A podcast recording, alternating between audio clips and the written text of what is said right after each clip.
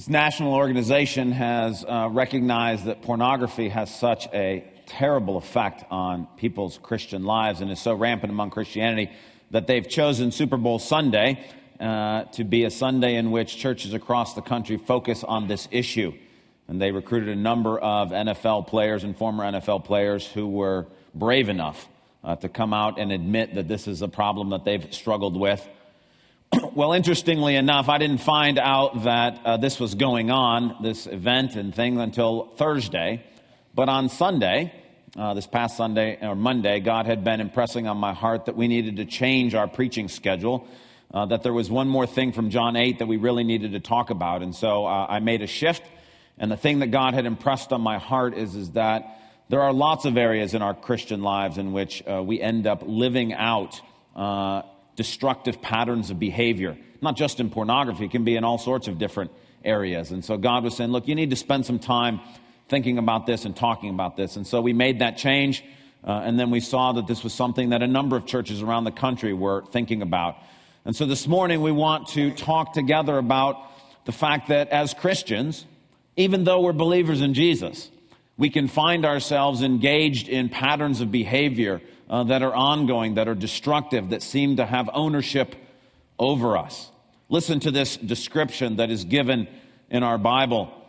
It says, I do not understand what I do. For what I want to do, I do not do. But what I hate, I do. For what I do is not the good I want to do.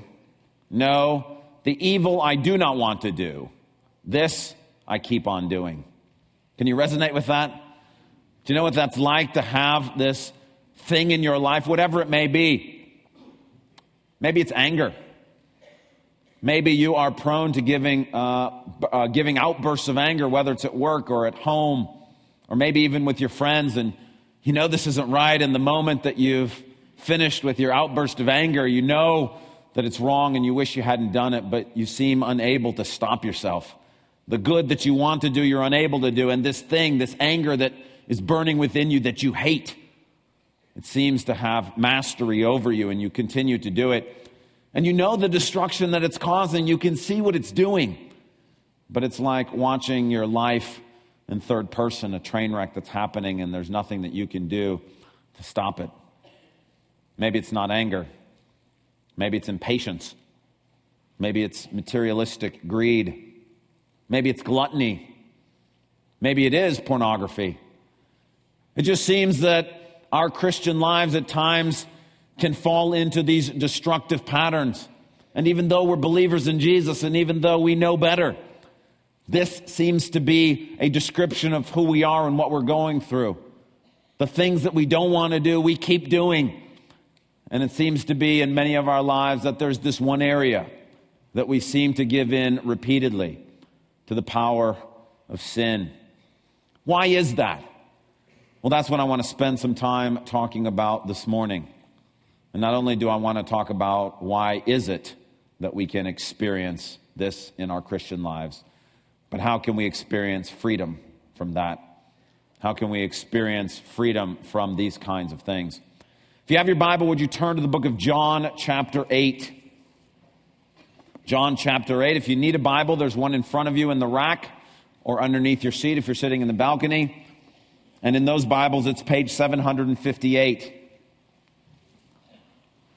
John chapter 8. Now, if you remember, a couple of weeks ago, we looked at John 8, and there we talked about how what it spells out is a pattern of behavior lies, sin, death. And Jesus is trying to say if you want out of that pattern, you got to understand truth. And truth is what keeps you from going into that pattern of behavior. Well, there's one truth that Jesus reveals in John chapter 8 that is especially poignant and important for the subject we want to talk about this morning.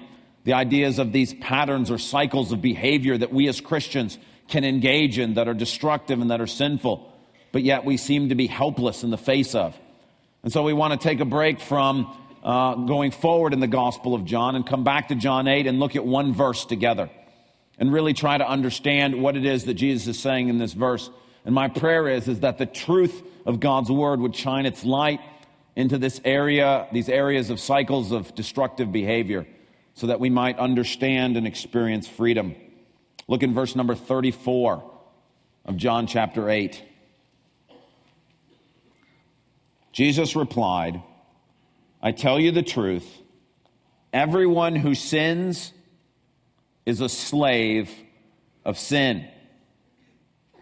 Everyone who sins is a slave to sin. So, the reason why we as Christians can find ourselves in situations where we seem helpless except to obey these sinful desires, where we can find ourselves where we're constantly giving in to our anger or giving in to lust or to greed or to selfishness or to pride or to whatever it might be, is because Jesus is saying sin is addictive. Sin's addictive. It has inherent within it an enslaving capability. It has the power to make people slaves. Notice Jesus doesn't say certain kinds of sins have this power. He doesn't say it's only alcoholism or drugs or gluttony. He says everyone who sins is a slave to sin. Sin itself is addictive, not just certain kinds of sins. But sin itself has the power to enslave. Now, Jesus is drawing on a very ancient truth, one that was first introduced in Genesis chapter 4. There, there's the story of Cain and Abel. You probably are familiar with the story. Cain and Abel both bring offerings to God, but for whatever reason, perhaps their attitude of their heart, Cain's offering is not acceptable to the Lord, but Abel's is.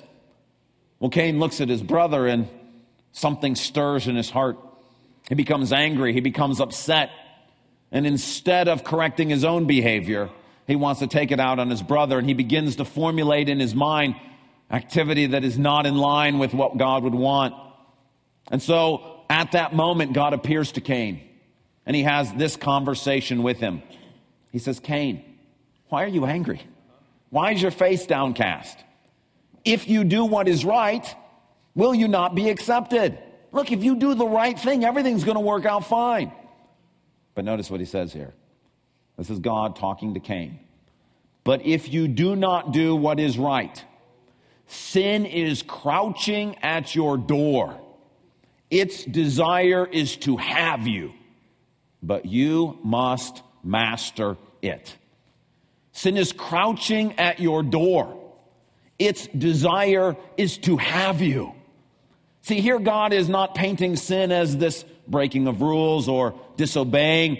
Sin is this power, this force, this thing that has an animal lust for Cain. It wants to own him. It wants to possess him. It's bigger than Cain is. It's stronger than Cain is. And God's saying, look, if you open the door to this thing, it will master you.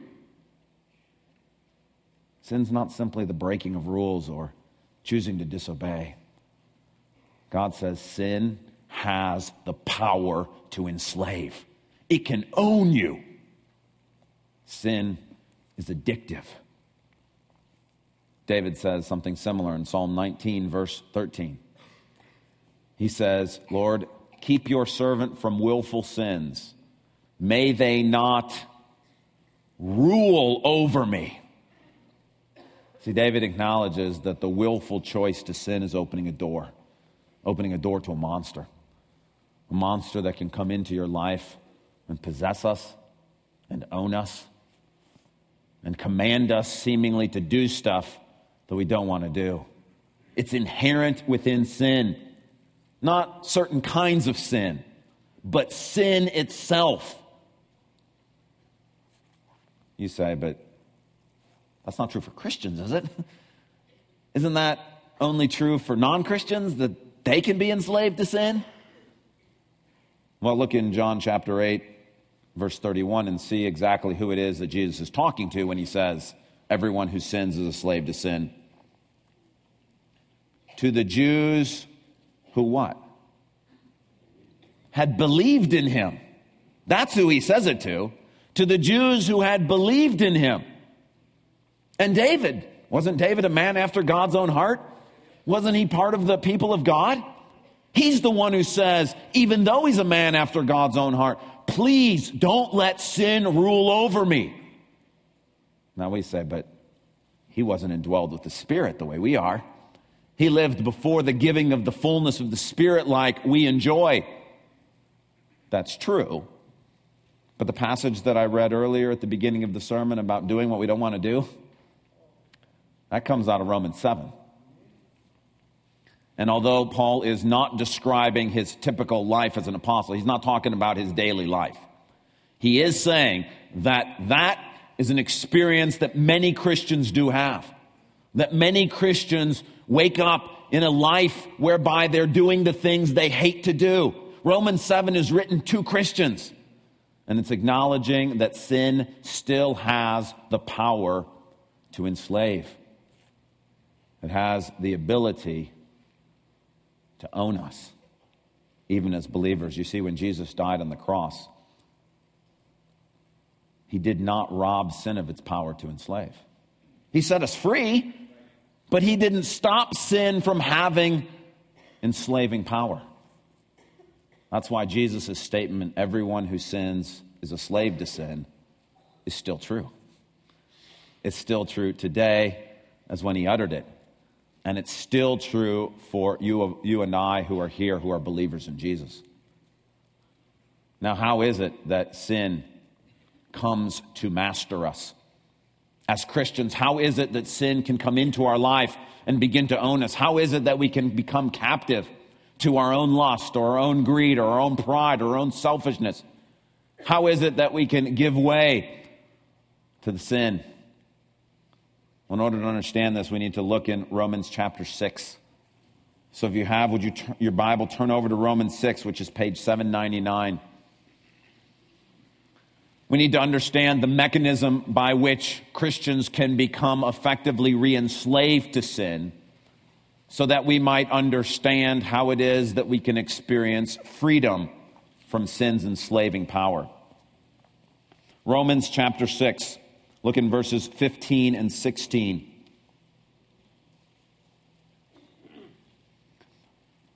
What then? Shall we sin because we are not under the law, but under grace? By no means. Don't you know that when you offer yourselves to someone to obey him as slaves, you are slaves to the one whom you obey? Whether you are slaves to sin, which leads to death, or to obedience, which leads to righteousness. In Romans 6, Paul is talking to Christians. He's saying it's possible for Christians to effectively be re enslaved to sin. Now, the key to understanding how that happens is recognizing what exactly Paul's asking in verse 15. We might read where he says, Shall we sin? And think he's talking about shall we continue in sin? Shall we live a lifetime of sin? That if we live a lifetime or a, a lifestyle of sin, then we will effectively be re enslaved to sin. But that's not actually what he's saying in verse 15. The Greek behind that verse is actually asking this question If God's going to forgive us, because he's a gracious God, why not go ahead and commit one sin? The idea that we should live a lifestyle of sin, that's true. Paul deals with that, though, in the first half of chapter 6. Now, the question in verse 15 is, is okay, if we're not going to live a lifestyle of sin, why not just go ahead and commit one sin? Why not go ahead and make one sinful, willful choice? Just one. Have you ever thought that way? Have you ever had that voice in your head that says, go ahead, you can you can fudge on your taxes this year. It's just one time. God will forgive you. Or find yourself in the middle of a difficult marriage and begin to contemplate the idea well, if I went ahead and got divorced, God would still forgive me for it. It's just one thing, it's just one sin. Or thinking to yourself when that craving or that desire to binge eat comes on you, you think, if I give in to it, it's just one sin, God will forgive me. He's gracious, He's kind. when that link appears on your computer and that desire to follow it. Often in our heads, we can say, it's just one sin. If I give in this one time, God's going to forgive me. He's a gracious and kind God. This is a very real question Paul's asking. Why not do that? Why not just give in just that one time? Well, the answer is verse 16 Don't you know that when you offer yourselves to someone to obey him as slaves, you are slaves to the one you obey? Why don't you want to give in just one time? Because all it takes is one time for you to become an addict. All it takes is one time for you to be enslaved. This is what he's saying. Satan wants us to think it doesn't work like this. He wants us to think, no, no, no, no, no. If you follow that link, it's going to take hundreds of times or thousands of times before you're an addict. That's not true. Paul says it happens the very first time you do it. It may take years to realize that you're addicted. But sin's enslaving, addictive power is activated the first time you do it. After all, how many times did Cain kill Abel? Just one time.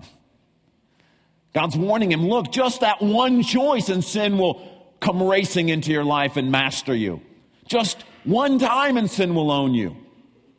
That's what Paul's saying. Why don't you want to sin just one time? Because that's all it takes. Then you've opened the door. And that beast comes into your life and begins to own you, even as a Christian. Remember, Paul's writing to Christians. This is why a Christian doesn't want to do this. Have you ever noticed that it's easier to sin the second time than it is the first? Why? Because with that very first time, you open the door. Sin's beginning to exercise power in your life. That's why it's easier the second time than it is the first. This is why, if, say, for example, you're a middle school student here, and tomorrow you're headed back to school, and you got an exam, and maybe you didn't prepare as much as you should have. Maybe you stayed up and watched the Super Bowl, and you didn't study like you should have. And a friend offers to let you cheat off her exam. You might think to yourself, well, it's just one time. God's going to forgive me for that. It's not like I'm a habitual cheater. Paul's warning is, is look, hey, he doesn't say, well, you might get caught. That is true, but you also might not get caught. But what will happen? He says you'll open the door. And once you willingly offer yourself to that kind of mindset, sin comes in your life and begins to dominate you. It begins to order you around and tell you what to do. See, all it takes is one choice. One choice. Satan desperately does not want us to understand this.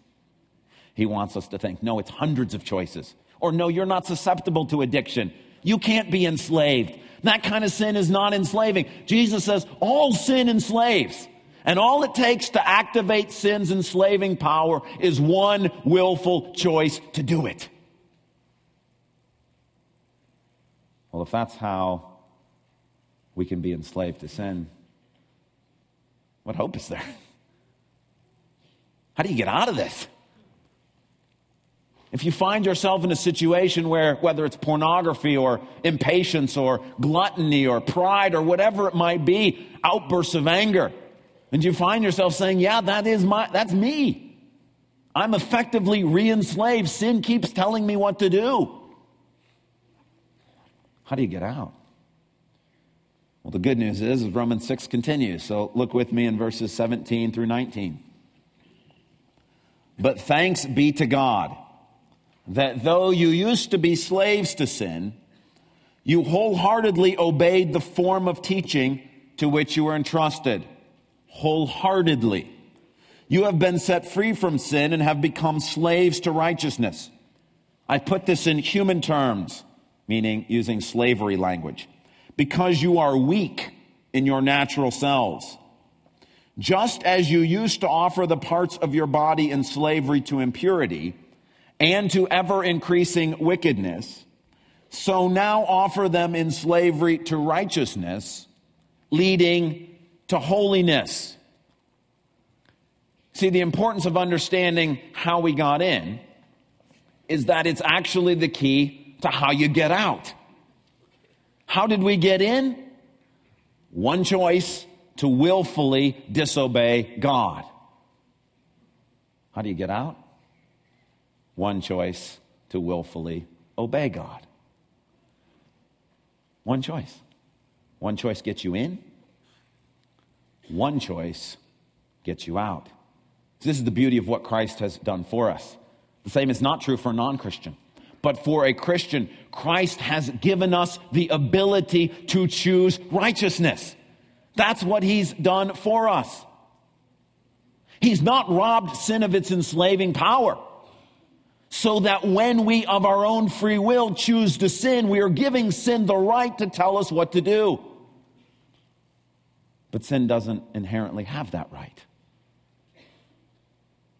And so when we choose not to sin in that area, we're free.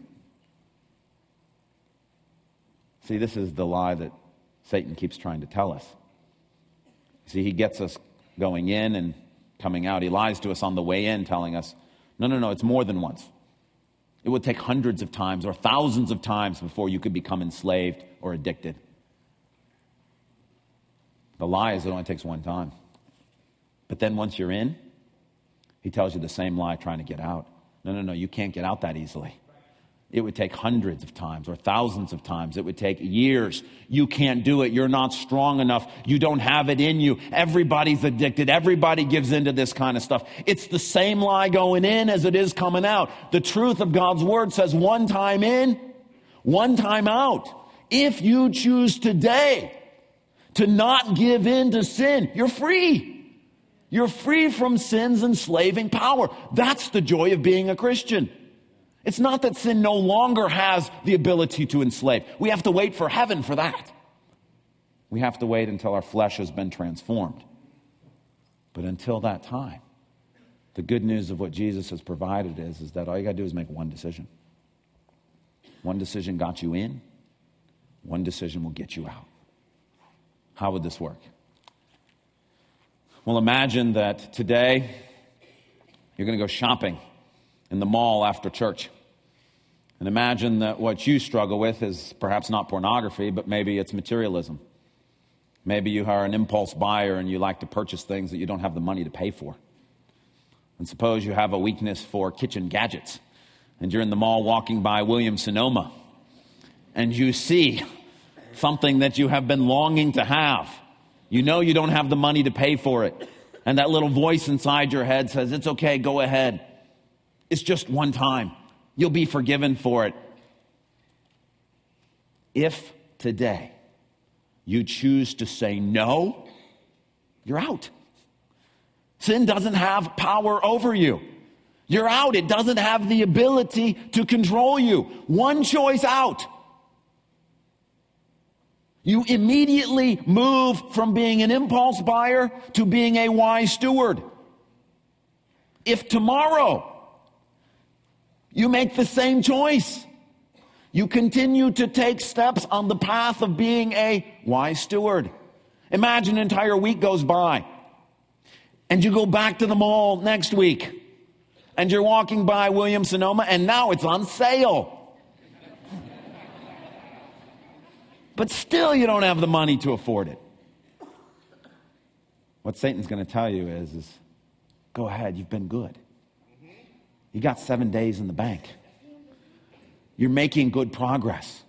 If you gave in, it would just be a little bit of a setback. You'd lose one day. That's a lie. What would happen is if you give in, you immediately switch back to being an impulse buyer.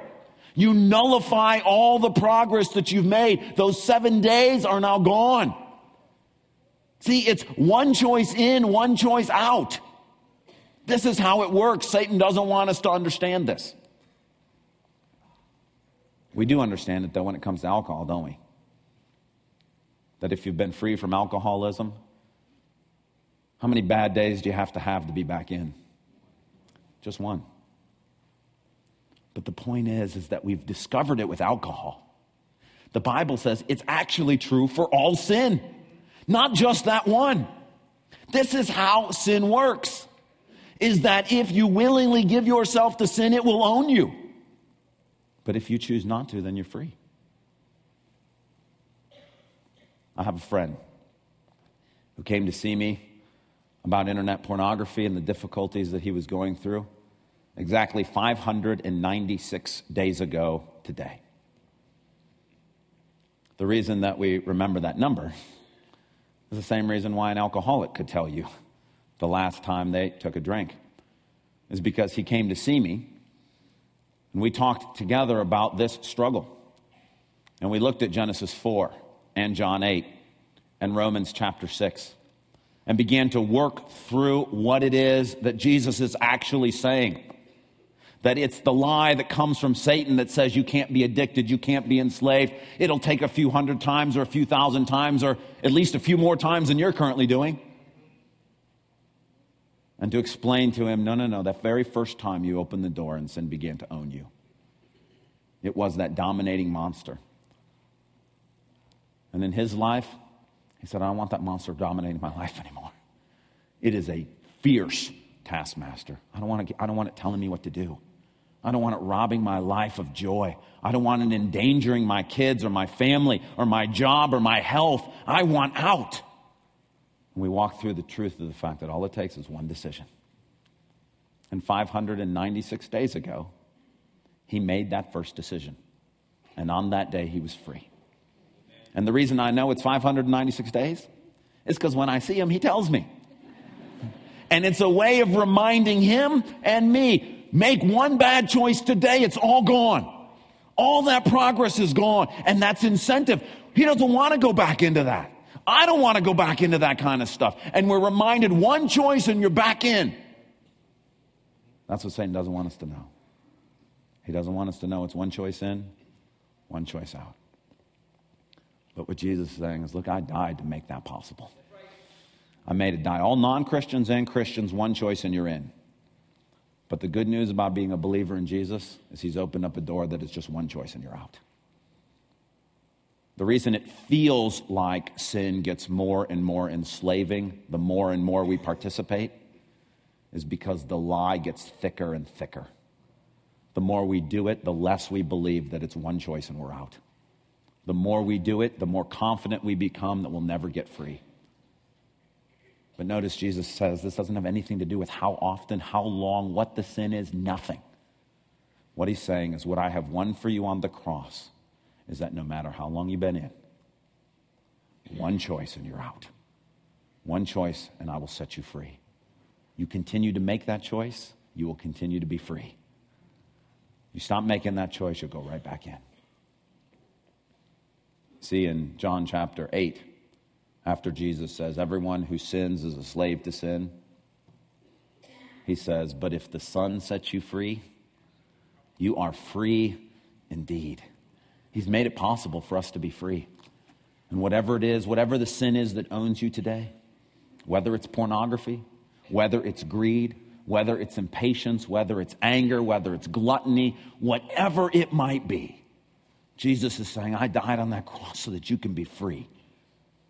And all you got to do is make the choice to be free.